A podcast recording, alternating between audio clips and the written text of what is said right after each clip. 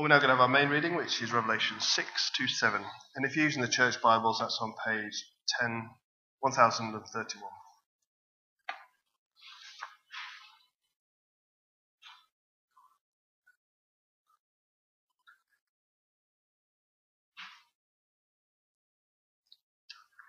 And it says this Now I watched when the Lamb opened one of the seven seals, and I heard one of the four living creatures say with a voice like thunder, Come. And I looked, and behold, a white horse, and its rider had a bow, and a crown was given to him, and he came out conquering and to conquer.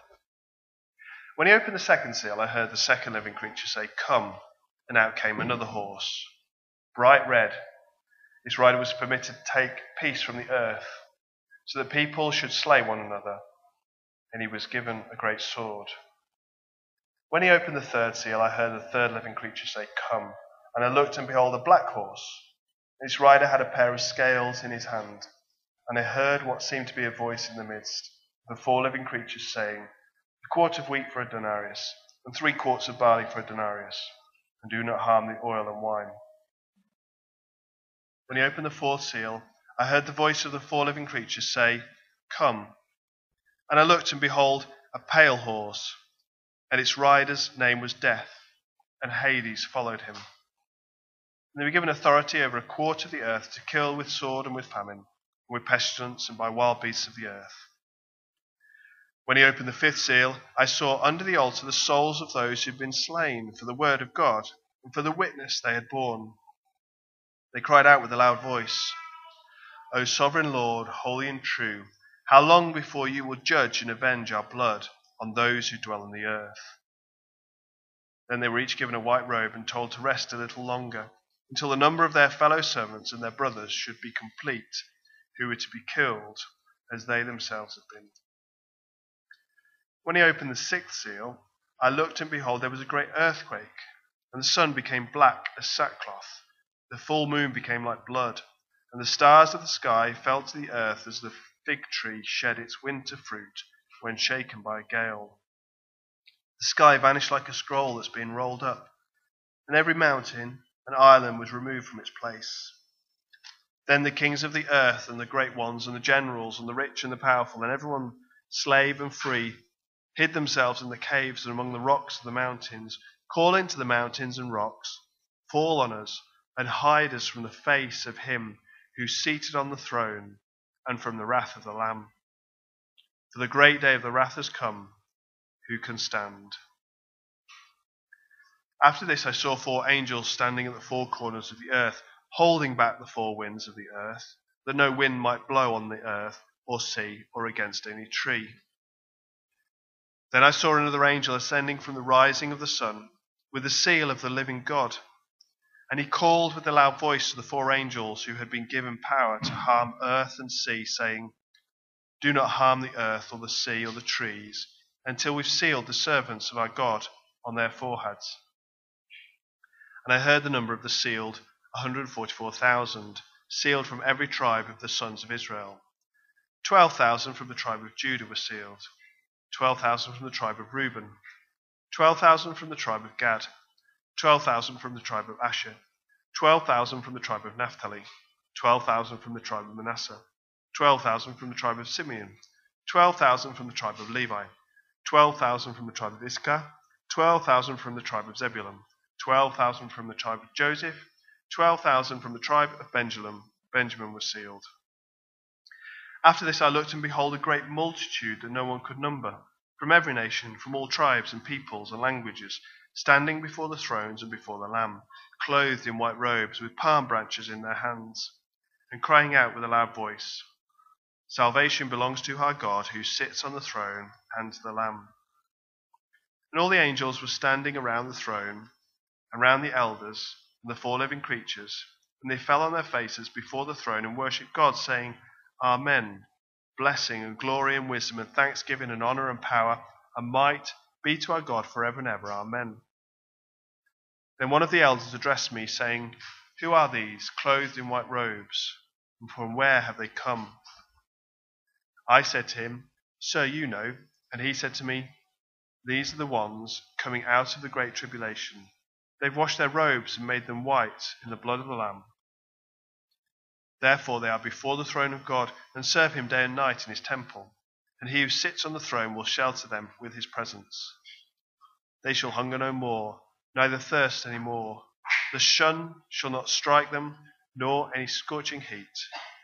For the Lamb in the midst of the throne will be their shepherd, and he will guide them to springs of living water, and God will wipe away every tear from their eyes.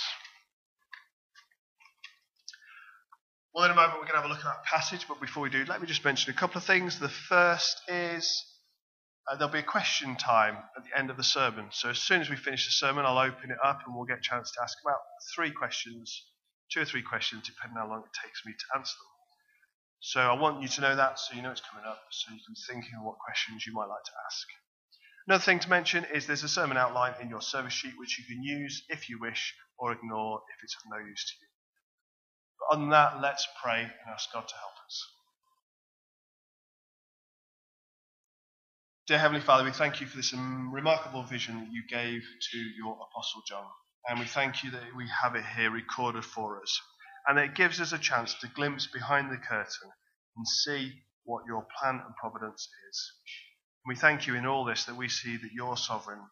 And though things may happen that might we might have the same anxiety that Daniel does, we need not worry because you are sovereign over all things, and all things are done under your sovereignty and for your plan and purpose.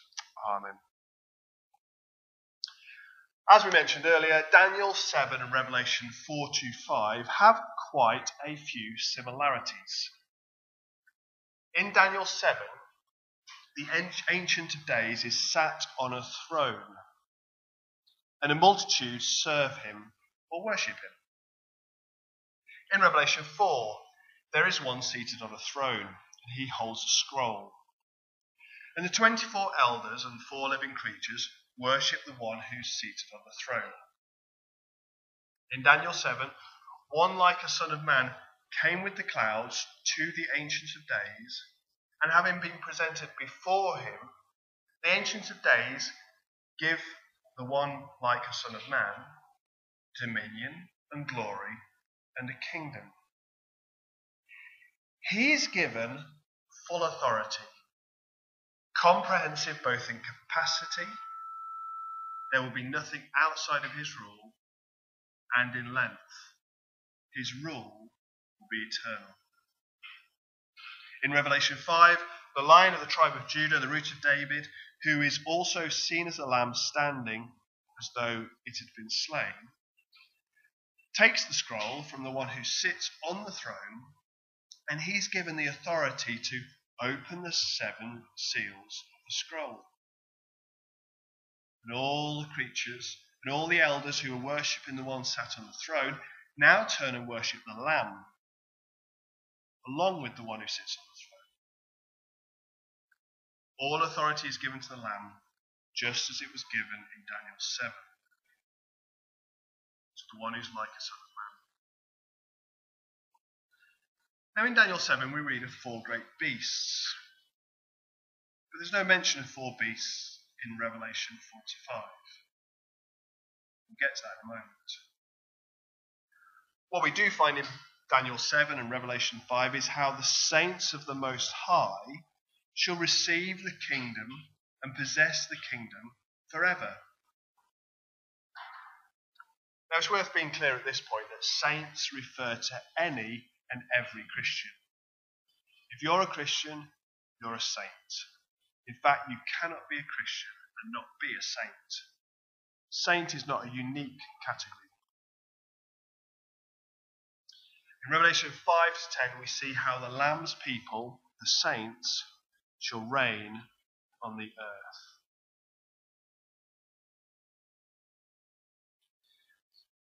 There are lots of similarities between Daniel 7 and Revelation 4 to 5. But there are some differences.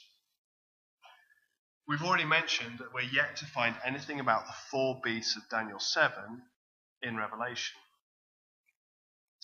But also there's the point of view of Daniel and John. When Daniel sees his vision, it's a vision that he is to anticipate. What he has revealed to him hasn't taken place yet. This is something that he's looking ahead to. It will happen, but it will happen in the future. Whereas for John, his vision doesn't show him what's yet to happen. John's vision in Revelation 4 to 5 is something that's already taken place. At which point you may be thinking, what about the second half for chapter 4, verse 1? So notice in chapter 4, verse 1, after this I looked and behold a door standing open in heaven, and the first voice which I heard speaking to me like a trumpet said, Come up here, and I will show you what must take place after this. Surely this must mean that this is yet to happen for John as well.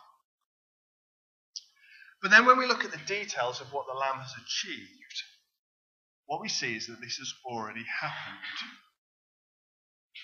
So we see he's worthy to open the scroll. Why is he worthy to open the scroll? Because he was slain his blood was spilt meant he ransomed a people. And that's why they can now be part of God's kingdom. That's why they will rule. So the glory that's given to the Lamb is his because he died on the cross. He's been vindicated when he was raised from the dead and when he was ascended to the Father's side that's when he was awarded authority over the whole earth as he sat at his father's side. See, at this point in John's vision, he's seeing something that's already happened. And all of this provides the context for what's about to take place when the seven seals are opened. Which finally gets us to today's passage. As we've already said, we found no trace of the four beasts that were found in Daniel 7 in Revelation 4 to 5. In Daniel 7, the fourth beast is a kingdom, and this kingdom brings suffering upon the earth. It will be hostile towards God, and it shall wear out the saints of the Most High. It says in verse 25 of Daniel 7 and the saints of the Most High shall be given into his hand for a time, times, and half a time. What we see in Revelation 6 1 to 7, the first four seals are opened, and each one brings a horse and his rider, and they bring devastation upon the earth.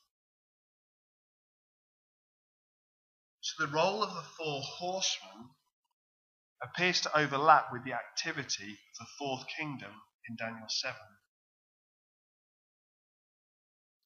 Well, what is maybe only implied in Daniel 7 is made explicit in Revelation 6. Who causes the four horsemen to bring their devastation? Well, it's written on the scroll of the one who sits on the throne. And it's set into motion when the Lamb who was slain opens the seals. This could be problematic. Unnecessary suffering caused by God and Jesus. But given the context we've outlined in Revelation 4 to 5, what we see is, is that Jesus has comprehensive authority. Let's take a moment to imagine what it would look like if Jesus didn't have full authority. That would mean the suffering that occurred was caused by some other force, whatever that might be. It would mean it would be outside of God's control. It would mean that God could neither use the suffering for the good of his people, but nor would there be any reason to think he could bring that suffering to an end.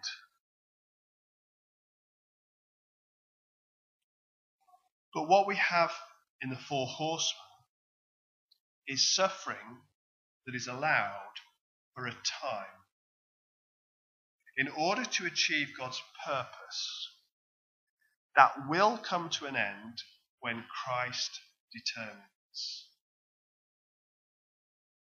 We'll see this a bit more as we continue further into today's passage. Now, as soon as the fifth seal is open, we hear of an appeal from those who have been at the receiving end of the suffering caused by the four horsemen. The souls of those who have been martyred ask the sovereign Lord to vindicate them. What we see here is there's a purpose behind the suffering of God's people. The commentator Beale says this Such sufferings are not meaningless, but a part of God's providential plan. That Christians should pattern their lives after the sacrificial model of Jesus. Seen from their heavenly perspective, such sufferings, ironically, advance the kingdom of God, as was the case with Christ himself. Now, what Beale says is quite revealing. The pivotal point in God's plan in redemption is achieved through suffering. Our Lord, the one who's worthy to open the scroll, achieve this by laying down his life. It's through his sufferings that our sins are paid for. That's why we're able to become part of the kingdom. Now, as followers of Christ, we follow in his steps. We too imitate him as we suffer the same hatred that he was exposed to. We suffer as he did knowing that the day would come when he would be vindicated as testifying to the truth, so too we will be vindicated as having spoken the truth. And so the souls are comforted with the knowledge as they are rewarded with a white robe, told there's still more yet to join their number. at which point the sixth soul, seal is opened and the judgment that the souls requested begins.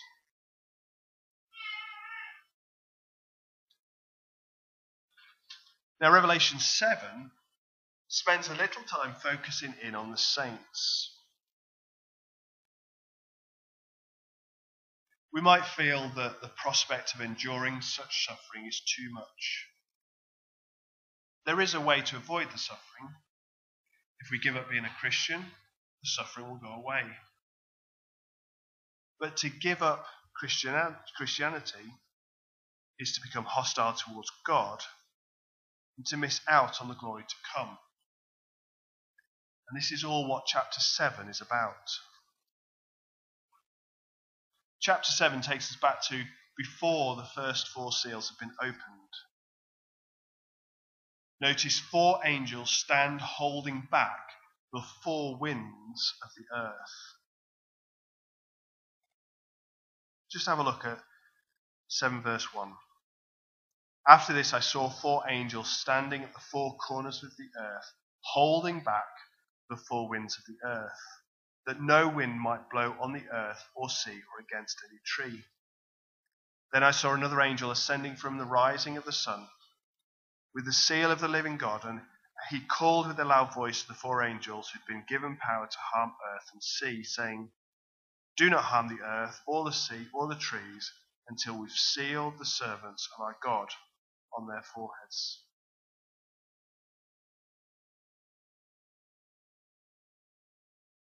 Four angels stand holding back the four winds of the earth.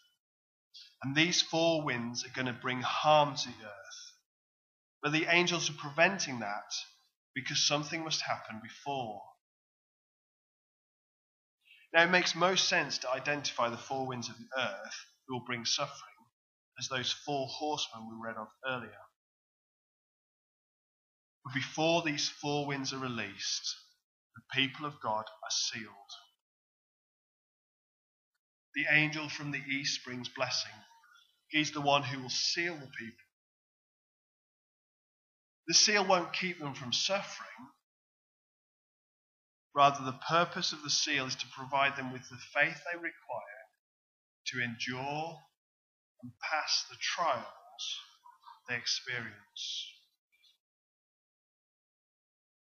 Everyone on earth is going to be at the mercy of the four winds. Believer or unbeliever will experience the calamity that will come from the four horsemen. But the protection the seal provides is spiritual. The godly are purified as they face trials as God's servants, while the ungodly harden their hearts further in response to God.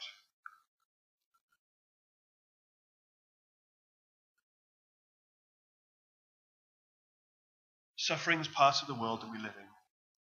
And many use that as a proof that God doesn't exist. A God that was all powerful would end all suffering. When unbelievers suffer, rarely does it cause them to call out to God for mercy. Rather, it causes them to further harden their hearts against God. And yet, God's kingdom is built upon his suffering servant, who willingly laid down his life and did so after testifying to his Father. So too, those that follow will suffer. And this morning we've seen a little of what's happening as we take a glimpse of the eternal perspective. The suffering we're exposed to is under the authority of the one who's been given authority over the whole earth. And he's using it to bring about his purpose, which also means he has the authority to end the calamity that's brought about by those who sit under his authority. And we experience this knowing that He suffered first. And that we can look forward to the day when we will be vindicated as He was. That will be when the multitudes serve Him. That will be when we will be before the throne of God. And that will be when He who sits on the throne will shelter them or us with His presence. Let's pray.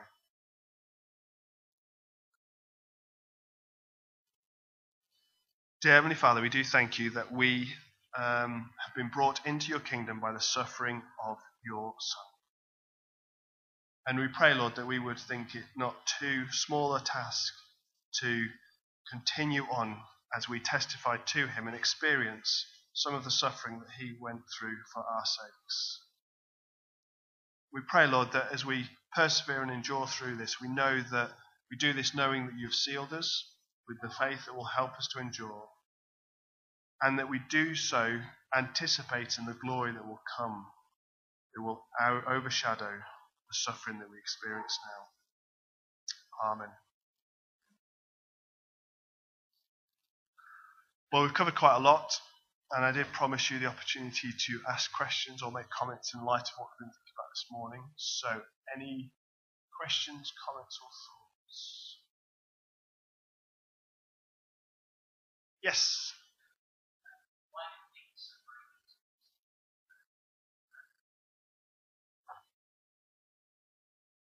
Very good and interesting question. Okay, so let me just repeat that question for the recording. Why do we think suffering is used to further God's kingdom? I think probably the best way to answer this question is to go back to an a slightly different question that's related, which is a question of why does God put the tree in the garden? So the reason why I go to that question is if you think about it, if God had never put the tree in the garden, there'd never be a fall. If there's never a fall, there'd never be any suffering. Now, first of all, I guess one question is this all becomes quite hypothetical. You know, could God have achieved what he's done without putting the tree there or without bringing about suffering. I, I don't know. He didn't do it that way. This, but this is the way he's done it. But what he does achieve through it is a revelation of who he is that it would be hard to imagine how he would do otherwise. So if we imagine for a moment, if we just take Adam, what did Adam know about God? Well, you know, you might say, well, he walked in the garden with him for a short period of time at least, or maybe it was a long period of time, we don't know. And he knew that he shouldn't eat from the tree of knowledge of good and evil. He knew that God created the earth and that it was good, and uh, you know, he knew he knew a little bit. But then you take that and you compare that to what Moses knew about God. Well, Moses was introduced to God as, as Yahweh uh, before the Exodus. But also, Moses experienced the Exodus, where God's people were slaves, and God rose up and brought about uh, many different plagues, where he distinguished between the Egyptians and the Israelites. He showed his power when he turned the Nile to blood and all the different plagues as well, and when he parted the Red Sea and brought the people out. So there we see there's something that Moses appreciates about God that Adam could never have known because God's revelation is furthered on. And you could do the same with David and others. But then you get to Interestingly, you get to the disciples. Let's take the disciples at the point where they're living, walking with Jesus and living with Him. What did they know about God? Well, they knew everything that Moses knew because they could read about that. They knew everything that David knew. They knew there'd be promised Messiah because that had been written. And they knew that Jesus could do remarkable things, that when he spoke, creation obeyed, and that he was a creator. But there was also a lot of confusion amongst the disciples. They didn't quite understand him. There were times when he would ask them questions and then they didn't really know you'd think what was going on. And he kept pointing them to the fact that actually they wouldn't understand them. Not until he'd died and raised from the dead and ascended.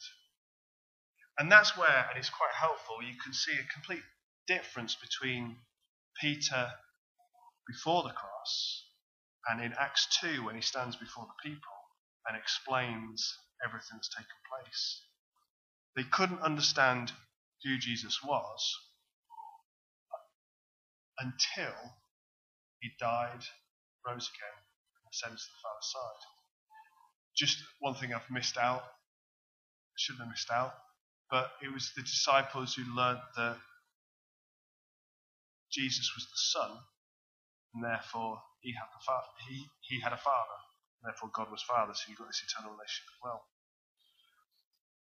And so what we're beginning to see here is, is that what God is able to do is reveal himself through the suffering that takes place, re- reveal his might, his, reveal his redemptive acts, reveal the way he keeps his people. And that's what we're seeing now. As we reflect on Christ's sufferings for us, we know something the disciples never knew until afterwards.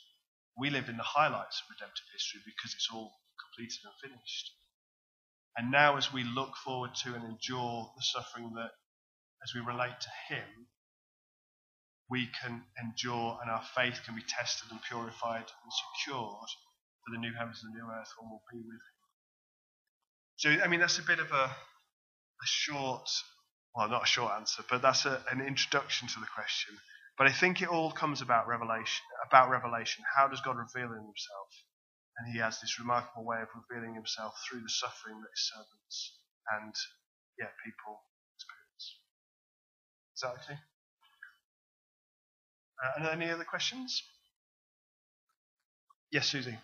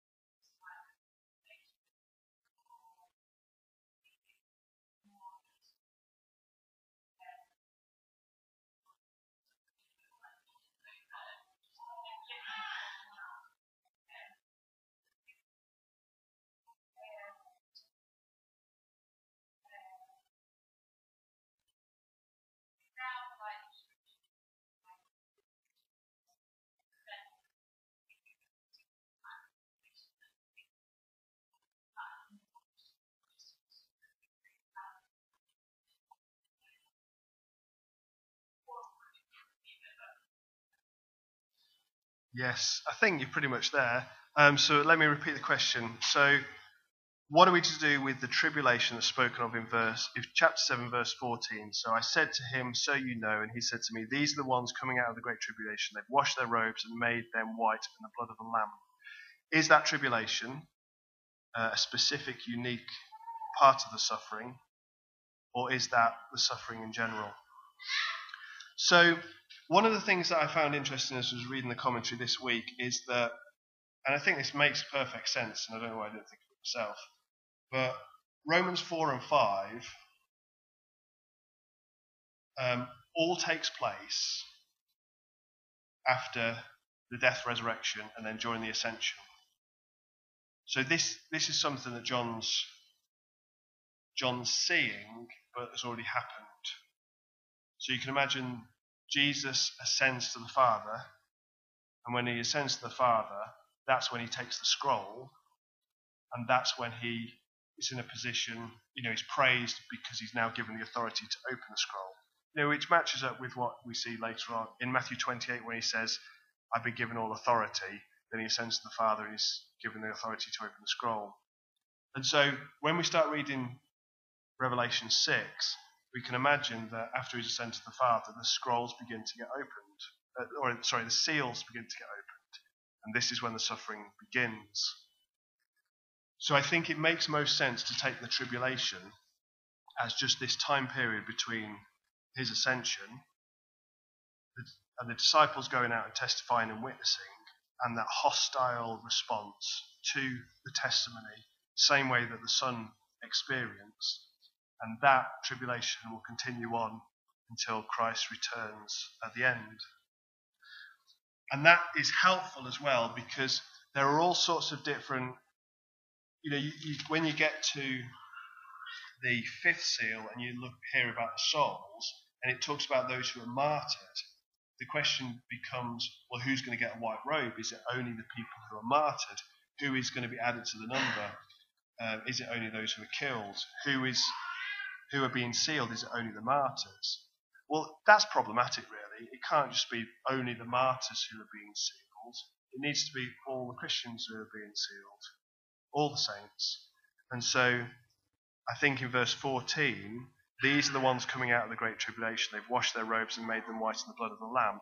once again, it makes most sense for that to be, well, all Christians are coming out of the tribulation because they've all washed their robes and made them white in the blood of the Lamb. So, again, we want. I don't think the Bible has these multiple categories of, you know, there's the saints, there's the Christians, there's the uh, spiritually you know, people who've been baptized with the Holy Spirit, people who've not been baptized with the Holy Spirit. There aren't these different categories. There are Christians, those who've been saved by the blood of Christ and have been washed by the blood of the Lamb and have experienced the suffering of the tribulation and are sealed and are in the new heavens and.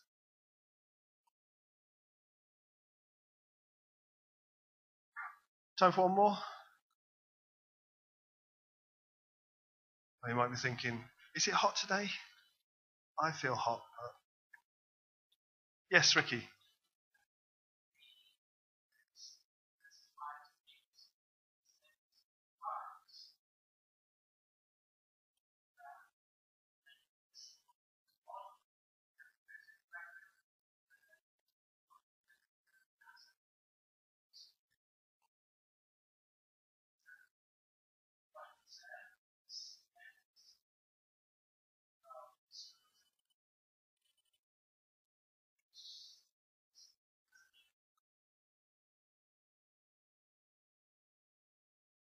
Oh, because you've got Joseph and Manasseh, but you wouldn't. Ex- but you've got no. Who are you missing?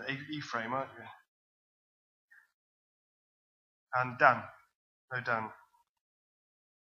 Okay, yeah. So I guess the question then, just to summarise, is what do we do with the 144,000? So one of the things when it comes to Revelation is that the numbers are used symbolically. So just to just to come up with an alternative answer, some people think that when you come to the 144,000, they're Israel, And then when you come to the great multitude, that's the Gentiles. But I think what makes more sense is that, because then again, you've got the same problem. Because the 144,000 are sealed, but it never mentions that the multitude in verse 9 are sealed. So now you've got two, again, two groups of people, some that are sealed, some that aren't sealed. And actually, then you've got to ask the question are the 144,000 washed in the robes and made white in the blood of the Lamb? It all just gets too confusing. But if we use the number symbolically, the people of God are, you know, how to describe the people of God? People of Israel. The people of Israel are made up of 12 tribes. 12 tribes of Israel, that's the complete people of God. At least in the Old Testament, that was the case. So if you later on in the Bible want to talk symbolically about the complete people of God, it would be natural to use talk about oh the twelve tribes tribes of Israel. That is the they're the people of God. Twelve tribes, therefore twelve is complete. And then you how many people are going to be in each of the tribe? Well, twelve, because twelve is uh, the complete number, so no one's missing. Obviously, and then I guess you've got to throw in a thousand because twelve people isn't that many people. So you end up with, and uh, I think there is some more symbolism to a thousand, but but you end up then with 12,000, 12,000 times 12, which is 144,000. So that then symbolically means no one has been missed out. God has saved all his people. Then when you get the great, the, to the great multitude, it's looking at the same people, but just from a different perspective. So now um, it's looking at all of God's people, and it's just talking about how what they do and how they'll be saved. Um, so, why they chose the tribes they did and missed out other tribes, I think the only significance is is they wanted 12 tribes because 12 is complete. Is that okay? There's more that can be said, time is escaping us. But uh, Adrian knows a little bit more about this sort of stuff than me because he's the uh, Trinity Revelation expert. Okay, let's stop there, and we are going to, in a moment, celebrate the Lord's Supper. But before we do, we're going to stand to sing The Lord's My Shepherd.